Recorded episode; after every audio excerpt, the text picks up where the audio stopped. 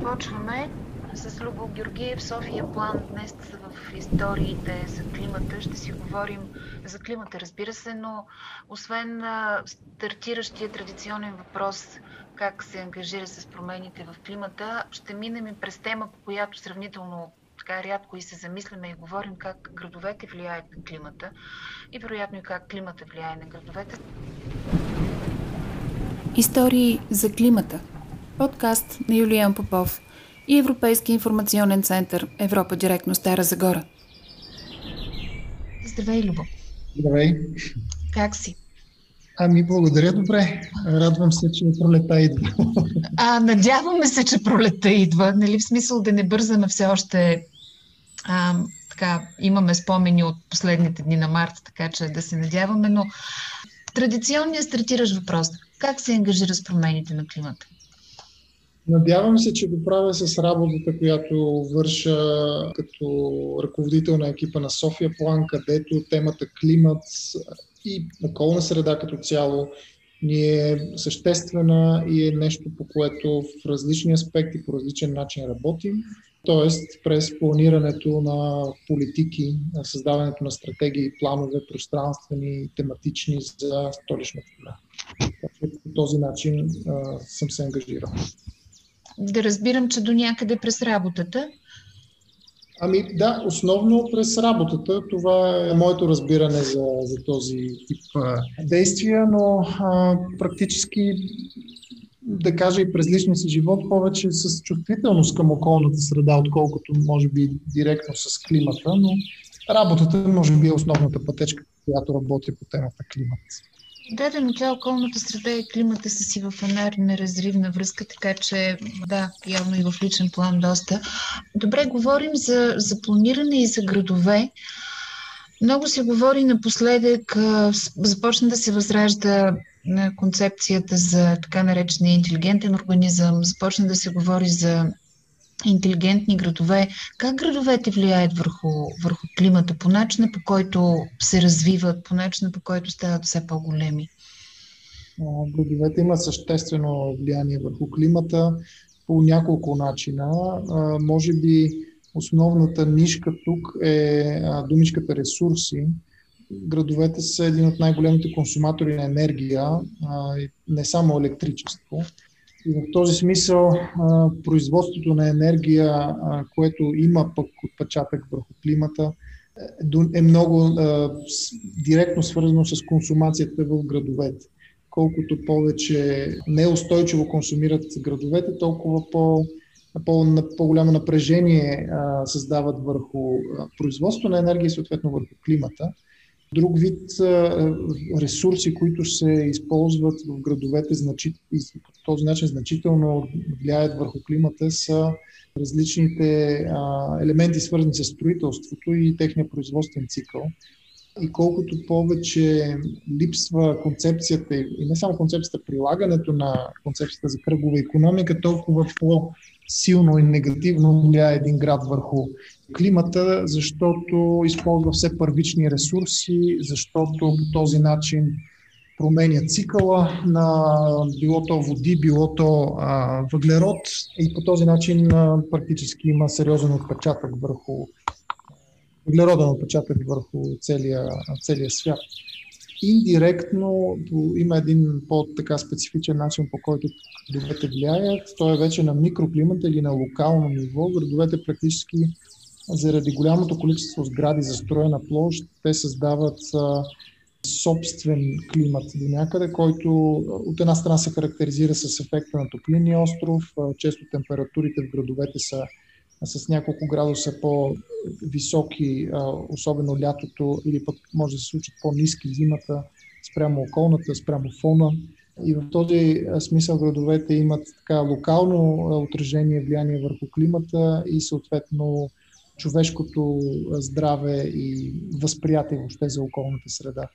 Та по много начини, директни начини градовете влияят на климата, като тук бих обаче казал и също, че градовете са едно от местата, където се мисли за това как да имаме по-устойчива връзка с природата и с а, а, и въобще наше, нашето влияние върху климата да бъде по, малко или да не сме такъв съществен фактор. И в този смисъл градовете са и мястото, където се мисли за където се измислят иновациите и евентуално може да дойде, т.е. идват все повече решения за това ние как по-устойчиво да съжителстваме с, в и с природата около нас. Аз се каних да те питам това с консумацията на енергия и първични строителни материали. Не се ли случва и по селата, но ти ме парира, като каза, че е голямото струпване на хора, в смисъл топлинния остров.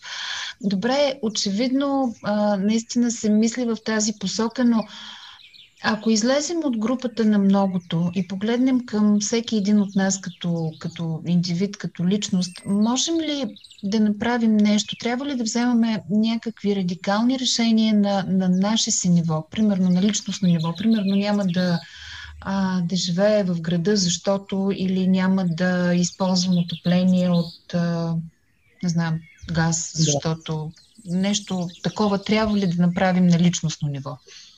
Ами, ам, по принцип, много често ам, асоциацията, директната асоциация, как да кажа, интуитивната реакция би била а, мен ме грижа за природата, значи аз трябва да избягам от града. Което обаче човека, зависимост от начина си на живот, може би по този начин би предизвикал по-негативен ефект. Защо? Защото управлението вече на ресурсите е най-ефективно в градовете. И това, под това имам предвид, че човек за да се придвижи в града отнема много по-малко ресурс, отколкото ако живее отдалечено. А човек за да бъде достъпи някаква стока или някаква услуга, отново също е свързано с мобилността и кратките разстояния. Т.е. градовете са ефективни в използването на ресурсите. В друг смисъл също излизането извън градовете по някой път може да предизвика повече употреба именно на такива елементи на околната среда, като, т.е. да предизвика негативен ефект върху околната среда в формата на застрояване. най-негативният вид живеене, най-лошият печатък върху природата е разтланото живеене, тип американските градове, безкрайните покрайнини, където имаш поредица море от а, индивидуални къщи, всички свързани само с асфалт а, и всеки разчиташ на кола това не само не помага на а, борбата с климатичните промени, то ги, то ги прави по-проблемни. И в този смисъл мисля, че от гледна точка на индивидуалните избори е добре да правим такива, които ни поставят в среда, която е ресурсно ефективна, а именно градовете. Не е задължително това да е голям град, може да е също малък. Също така трябва да сме осъзнати именно в, нали ти го спомена, начина по който избираме да се отопляваме. И обаче тук за немалко хора често това не е въпрос на избор, ами е въпрос на, на възможности. Възможности и какво има около тях. И тук голямата роля е вече на институциите, на било то на община, било то на държава, за да могат да подпомагат такива хора, за да преминават към видове енергопотребление, всъщност не само отопление, но и охлаждане дори също, които са по-устойчиви и нямат такъв въглероден отпечатък. Иначе, мисля, че човек на концептуално ниво трябва да разглежда себе си и да осмисля себе си, да осъзнава себе си, като присъстваш в средата и влияеш върху средата. Тоест, с всяко едно действие, което предприема, дали ще се предвижиш с автобус, колело или ще с джипа си, а, дали ще си изхвърлиш букука разделно, а, точно каква стока ще купиш, къде е произведена тя и доколко консумираш определени продукти, които са водоемки или въобще ресурсоемки, тип месо или а, млечни продукти, то трябва да се замисляме за тези неща. Аз се опитвам да го правя, например, нямам кола, а придвижвам се или с колело, или с градски транспорт. Гледам да избирам локално производство. Не знам дали винаги, когато е възможно, но това е нещо, което имам на ум, да купувам продукти, които са произведени наблизо и съответно рециклирам доста щателно, дори измивайки пластмасовите опаковки, което е правилният начин и много хора не го знаят. Да. В този смисъл мисля, че всеки от нас може да има така, отговорно отношение към средата, защото тя му го връща, ако има не, без отговор. Всъщност аз ако се хвана за пластмасовите опаковки, радостното е, че от средата на тази година тези за еднократна употреба би трябвало вече да не са част от ежедневието ни. Аз силно се надявам, защото сме свидетели на това колко всеки един безотговорно и без смисъл си хвърля пластмасовата опаковка, където реши. От думите, които каза, разбирам, че великата американска мечта да живееш някъде в преградията в собствена къща, далеч от града всъщност е възможно най-вредната, която, която можем да, да изберем. Да. Добре. Европейска тема ли е темата за, за зелената сделка и за климата като цяло? Защо те питам? А, освен, че дебата е доста сериозен и в, в нашата страна, примерно това, което каза, че на ниво градове ресурсите се управляват доста по-добре, доста по-оптимално, Всъщност, можем да кажем, че това, това се отнася най-вече за световните градове, не толкова дори за европейските големи градове, като че ли при нас в България е малко все още концепцията за интелигентен град, където това управление, на оптимално управление на ресурсите все още се развива. Може би в София е доста по-залегнала. Другите градове имат да, да догонват. Да, в този ред на мисъл, европейска тема ли е темата за климата и за зелената сделка или можем да кажем спокойно, че е световна тема? Ем, аз мисля, че е световна тема. Дори на очаквани места като Китай започват да водят целенасочена политика в тази посока, а пък за мен малко изненадващи места като Япония по някой път са по-консервативни спирам, се сещам за конкретни а, случаи, казуси и така нататък, но определено е световна тема. Определено е световна тема за по-малките държави, които са близо до морето или са в морето. Ние даже, като че ли в България сме освен аспекта за топляне, т.е. по-топли лета, по-малко валежи по, или по, по-редки валежи, не, не го преживяваме много-много а, и затова не се струва абстрактно, но според мен а, е тема на все повече хора и поне гледайки около себе си, не само в София, бих казал в по-големите градове, в България като че има все по-широка а, така, група а, хора, които осмислят а, околната среда като цяло и въобще тяхната позиция като човешки същества в нея. А, така че да, мисля, че е тема. А относно а, аспекта на ефективното използване на ресурси, то дори а, толкова нещо банално, като да а, доставиш 100 хляба, а когато трябва да ги доставиш до един магазин и те всичките ще бъдат купени от този един магазин, защото той се намира в по-голям град, или пък трябва да ги доставиш до 5 магазина в 5 различни села, за същия брой хора, ето веднага ти си използва много повече гориво, транспорт, време а, за доставката на тези хлябове в неградската среда. И по този начин само по себе си градската среда е станала по-ефективна в разпределението на този ресурс. Същото въжи и за водата, и за а, отпадъците, събирането им третирането и така нататък. Умният град ам, има го вече около нас в една или друга в един или друг аспект. Това, което си мисля обаче, е, че много хора като че ли очакват умния град да бъде м- някаква такава фантастична, някаква сценка от фантастиката, където е, хвърчат е, коли около коли, нас. Да. да. Но мисля, че всъщност умния град ще, им, ще се изразява и вече се изразява все повече в неща, които са невидими, които са скрити, които са някакъв вид инфраструктура. Те а, са датчици, сензори, отчитат някакви движения. Това вече го има на, в няколко български града по различен начин и в много други по света. По-скоро имам чувство, че като че някой ден ще се събудим и ще осъзнаем, че той вече е около нас този умен град. И проблемът ни не е в дайте да го създадем, а проблемът ще какво става с всичката тази информация, моето лично пространство, къде свършва и къде започва? Публичния ми отпечатък с данни, контрола върху тези данни, как се осъществява. И тук един малък пример за това ще е въобще цяла, цялата тема за онлайн присъствието ни и управлението на нашата, нашия дигитален отпечатък – но той, той е в пъти по-голям, когато стане въпрос за физическото пространство и всичките камери, датчици, сензори, които все повече навлизат в средата. И нали, директният пример за това е системата в Китай, където те имат инсталиране камери на толкова много места, че ти практически живеейки в средно голям и нагоре град, не можеш да се скриеш никъде. Всеки, властта знае винаги ти къде си, какво правиш.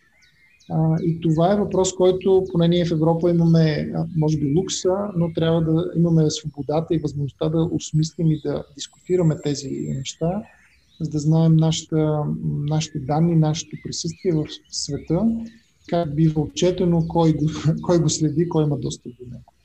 Да, не се замислиме наистина за тези неща. Повече от година някъде или поне от година не пътуваме, но по летищата също има такива най-елементарното, за което се сещам. Толкова камери, нали, де-факто.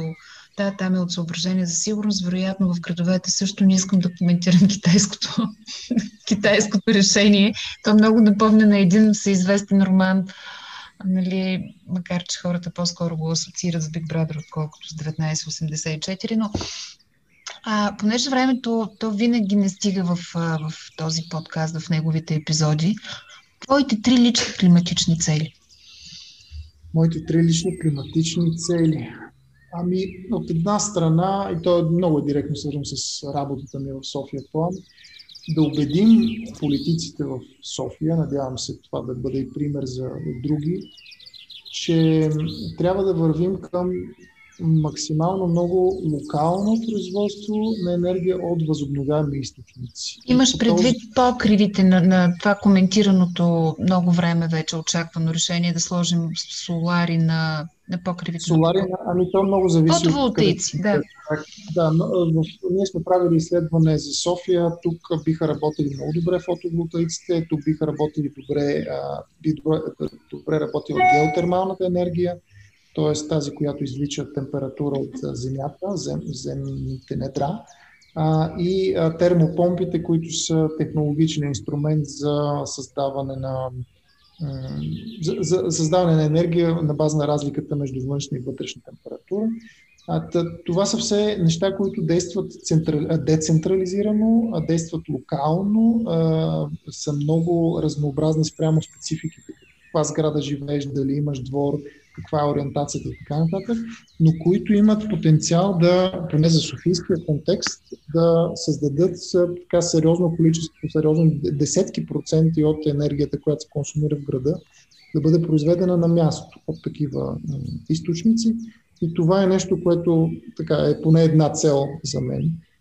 Втора цел да мога, то това е повече желание, не знам как да го превърна в цел, но да мога повече да се придвижвам с а, влак. За съжаление имаме...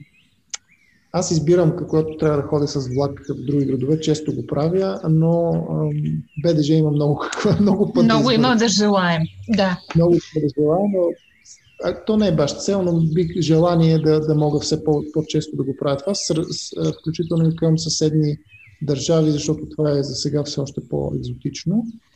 И третата ми цел е, бих я нарекал това, тя е малко по-обща, не е свързана само с климата, нито това, което засегнах и няколко пъти в разговора. Още в училище, още в образованието си да осмисляме себе си като части от обграждане среда и че ние не сме някакви независими, изолирани индивиди, които могат да правят каквото си искат без никакъв ефект върху ни. А, така че това много ми се ще да бъде.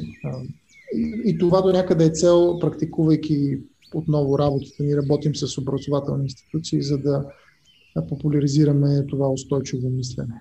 Да, наистина оттам се започва и колкото по, по, повече не влиза в училищата, може би още от а, последните групи на, на детската градина, би имало доста по-устойчив и видим ефект в а, близко бъдеще. Аз много ти благодаря за, за този разговор, за това, че отдели време да споделиш твоите виждания и истории за климата. А и се надявам и за напред да можем да направим някои пък съвместни инициативи заедно, може би, в тази посока. Интересно и аз така. Дано. Чуйте историите на известни и не толкова известни българи всеки четвъртък в YouTube и на Facebook страницата на Европа Директно Стара Загора.